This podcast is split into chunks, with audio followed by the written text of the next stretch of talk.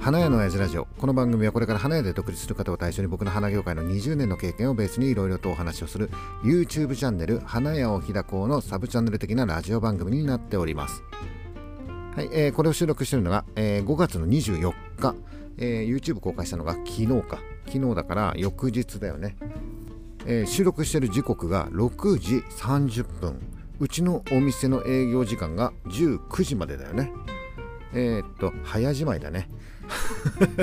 もうね、あれだよね、売れなかったからね、えー、30分ルールとかがあったりとかするんでね、うちのお店はね、えー、っと、30分お客さんが来なかったら諦めるっていうね、そしたらさ、片付けてる最中になるとお客さんが来始めて、バタバタし始めてみたいなさ、まあ今日もそんな感じだったんだけど、その後、また30分ルールでお客さんが来なくなったから、閉めよっかみたいな感じ。適当だよね、ほんと。あの、母の日が終わるとさ、ほんと適当になるよね。いいのいいの、それで。あのもう役目は果たしてるからね。で今さ5月の24日でしょ？あの榊の需要ももうないしさ仏花の需要もないしさ、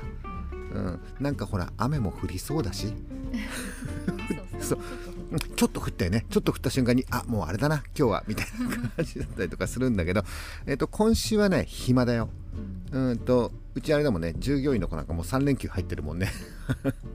いいのいいの。えっと、今回の、えー、YouTube の、えー、テーマ何だったっけな、えー、バカとブスこそ花屋をやれみたいなね。ほんとさ、サムネイルでさ、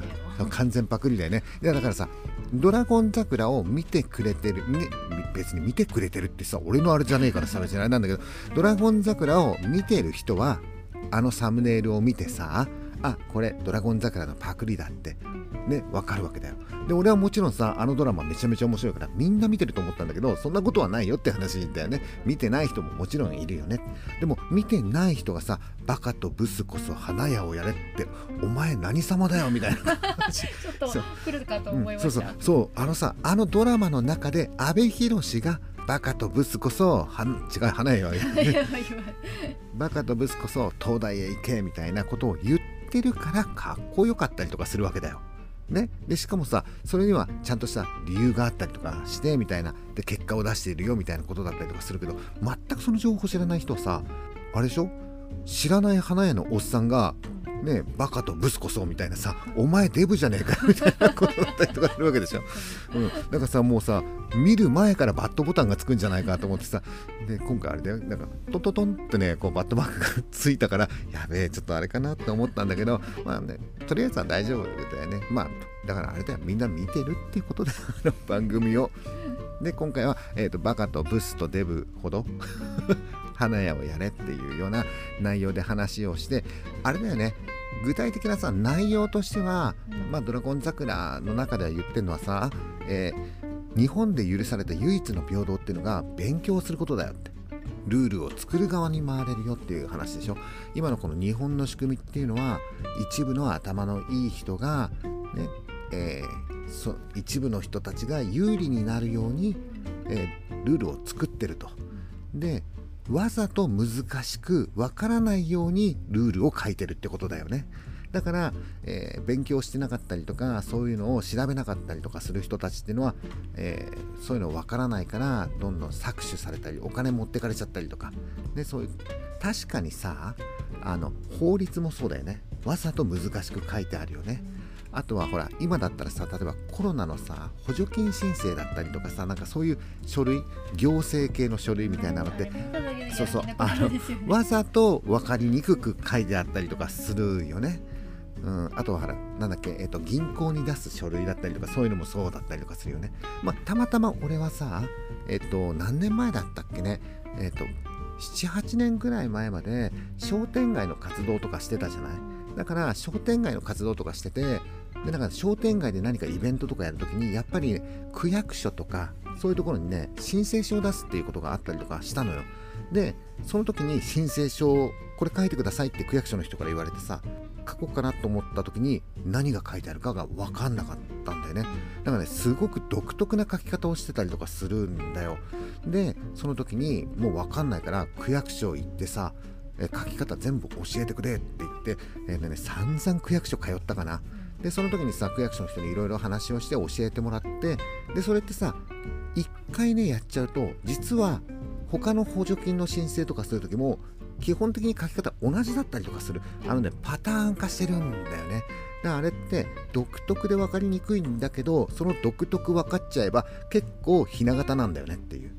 同じ、うん、ひな形だよね。だから今回のさコロナでなんか何回か補助金申請って最初の方とかしてたじゃない？あれもさ最初はとっつきにくいんだけどその後は大体同じだったりとかするでしょ。だからあれをえー、っと全然わからない人たちってやったことのない人たちっていうのはあの書類を見た瞬間にもうやりたくなくなったりとかするじゃない。やる気を根こそぎ持ってかれますね持ってくよね。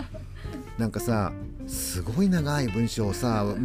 あのね要約するとねそん。な難しい。ことは単純なんですよ。なそうなんだよ。言ってることは単純なんだけどけどそれをさわざと難しく書いてある。で「ドラゴン桜」っていうドラマの中でもわざと難しく書いてわからないようにこう何濁してるみたいな隠してるみたいな感じのことを言ってる。まさにその通りだったりとかするって。だから今回の動画の中ではさまあそういうふうに、えー、勉強することってすごい大事なんだよっていうことを伝えたい。でも実はさ勉強することが大事なんだよってもそれも大事なんだよ。けどもうさおっさんだから今更勉強しても間に合わないこともあるんじゃないっていうことよ。いやもちろんさ勉強なんて何歳から始めたっていいっていうこともあるよ。今からだってさ勉強したら勉強ってやったら面白いんだよ。まあそれはわかるんだよ。たださおっさんが今から勉強して東京大学に行ってっていうとちょっとそのプラン間に合わないんじゃないっていうことだよね。で今もうそれやったら間に合わない。だからもうおっさんたちは諦めるしかないのかって言ったらそうじゃなくて経営者になればいいよっていう話を一応今回はしたんだよね。でさっき言ってたさその一部の人が都合のいいルールを決めてるって言ってるのっていうのはさその一部の人ってどういう人たちかって言ったら経営者なんだよね、うん、やっぱり、えっと、政治家経営者。でその人たちが考えたことを官僚の人たちが文書化するんでしょ、う。ん、あれちょっと間違えてましたね。間違えてはない。間違えてはない。東大行って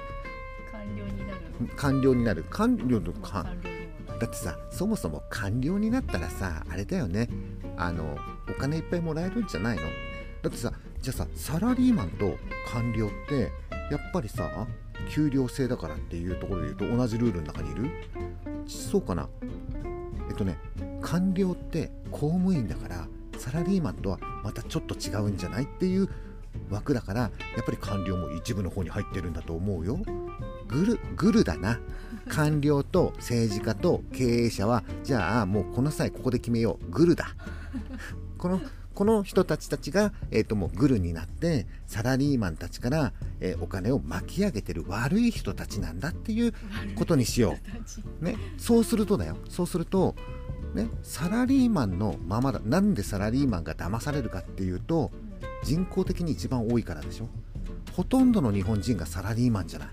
あの働いてる人の中でね。その中で経営者っていうのは1割か2割しかいないわけじゃない。でその1割2割の人たちが結構金持ってたりとかするじゃん。で金持ちっていうのは自分のお金を減らしたくなくてでそのお金をさらに増やしたいと。でそのお金持ちの人たちが金を増やすためにはどうしたらいいか。減らないようにするためにはどうしたらいいかっていうことをさっきのグルだよ。もう一味だよね。一味が考えているわけだよ。そっか。じゃあだけどさ税収みたいのも上げなきゃいけないしみたいなことがあったりとかする。じゃあ一番多いところサラリーマンからそーっと取っちゃおうぜ。このそーっとっていうとこが大事だったりとかするわけだよ。社会保険料が毎月さ給料から自動的に引き落としされてるよね。いや引き落としが引かれてるってことだ。所得税もそうだったりとかするよね。いろんなものが自動的に引かれてるでしょ。まあ、このラジオを聴いてる人で今月の社会保険料いくらでした？今月の所得税いくらですかって言っても多分答えられる人っていないよね。それがちょっと上がったって分からなくねっていうことだったりとかするわけだよ。だから分からない程度にちょっとずつちょっとずつ上げていくんだよ。まさに今のガソリンの値段のように。えガソリン超高くない？最近。この前さ今ここね東京ね。東京の今のガソリンの価格って言っても俺らはあれだよ。東京の端っこだからさどちらかというともうね千葉に近いわけだよね。その千葉に近いところの安めのガソリンスタンドしか俺目に入ってこないからその値段を言うとレギュラーガソリンで今148円だよ。東日本大震災の時にガソリンなくなんじゃねえかみたいな感じで大騒ぎをしてすげえ高えなんで俺生まれてからこんな高いガソリン入れたことねえよって言った時のガソリン価格が152円だったんだよ。もうちょっとだよ。もうもうあれ150円目の前だよね。どういうこと？ガソリンってさ今需要減ってきてるわけじゃない？なんでガソリン高くなるの？ちょっとずつちょっとずつさ気づかないうちにさ今148円ですよ。どういうことですか？あのさ内訳知りたいよね。あのさ例えばねタバコもそうなんだけど俺がさ小学校の時にうちの父ちゃんにさ「おタバコ買ってきてくれ」昔はさ子供でもタバコ買えたんだよ。ねねおちょっとタバコ買ってきてくれよって言って近所のさタバコ屋さんにタバコを買いに行くわけだよ。セブンスターってタバコがあるんだけど当時220円だったよ。えーっと今から、えーっと俺が小学生ってことは例えばさ、えーっと10歳だとするじゃんってことは35年くらい前かタバコは220円でしたよ今570円。580円とか。内訳教えてほしいよね。だけどさ内訳まあ調べでは分かると思うよ。けど調べでは分かると思うんだけど多分みんなしょうがないかって言って払ってるんだよ。消費税もそうでしょ。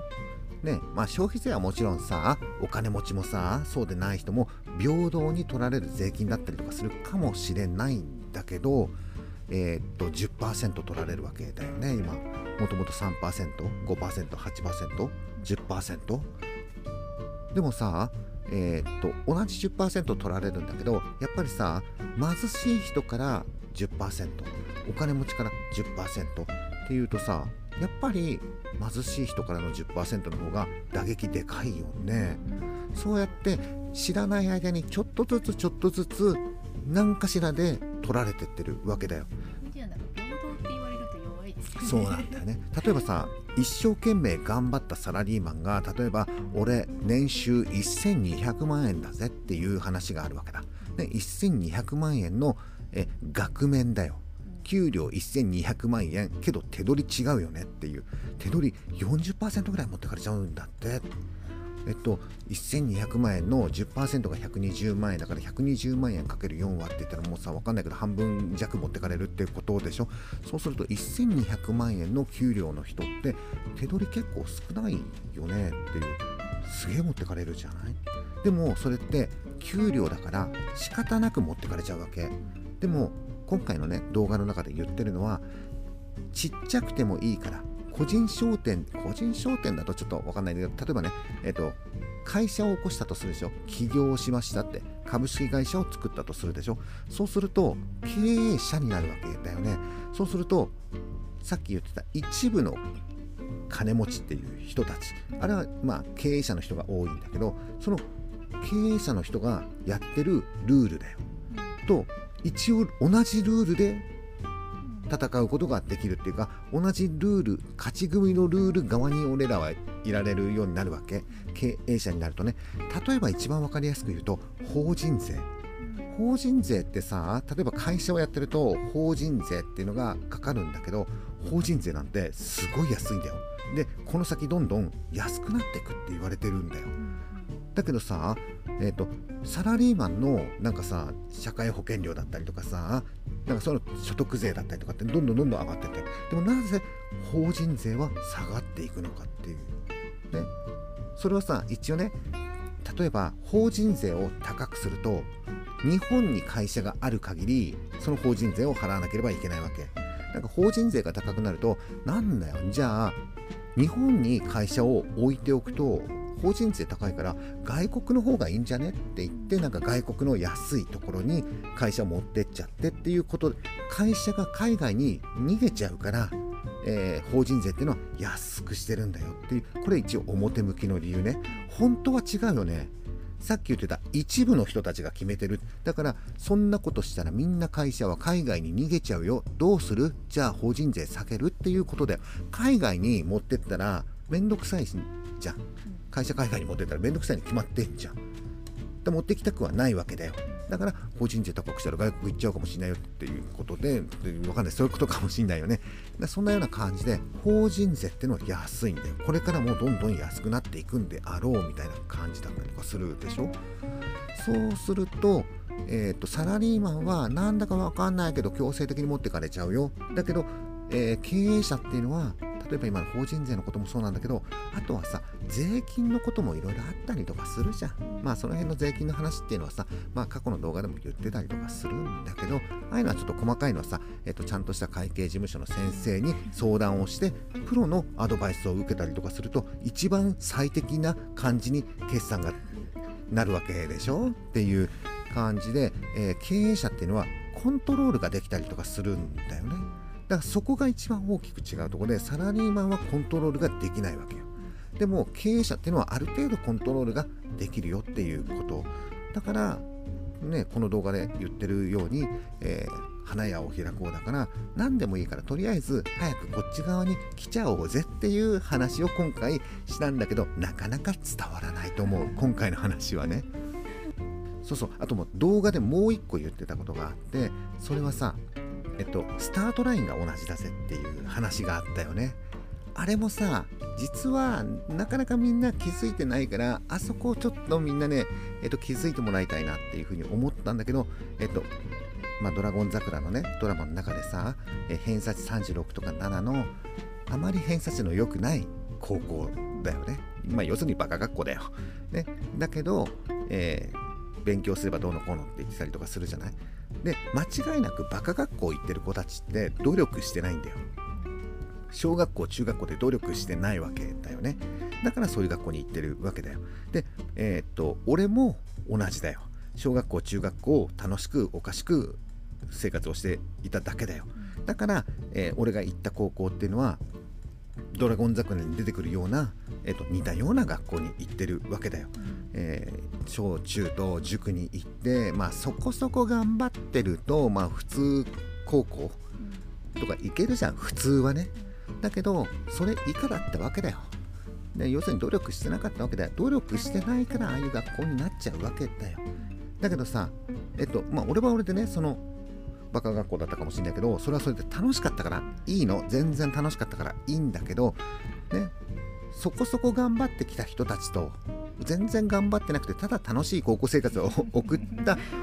俺がいるわけ。でそうそう追いちょかぶやってたっていうね。でその状況でやっぱりさそこで何で差がつくかっていうと例えば大学を卒業して就職をしたりとかするとさ、えー、初任給がいきなり違ったりとかするわけだよ。やっぱり高卒の初任給と大卒の初任給って全然違うしその後の、えーと、昇給っていうのもう全然違うわけだよ。高卒だったらここぐらいまでしか行けないのに大卒だったらまあ簡単に上まで行っちゃうよみたいなのが。いやいやいや社会人になったら実力が全てだよそんな甘くないからさ。一応、えっと、そうかもしれない。それって同じ大学卒業してるやつらの話だったりとかするわけだよ。そこに高卒の人たちは勝負すら挑めなかったりとかすることが多いわけ。なんだけど商売はさそうじゃないじゃん。商売は誰がやったっていいわけでしょ？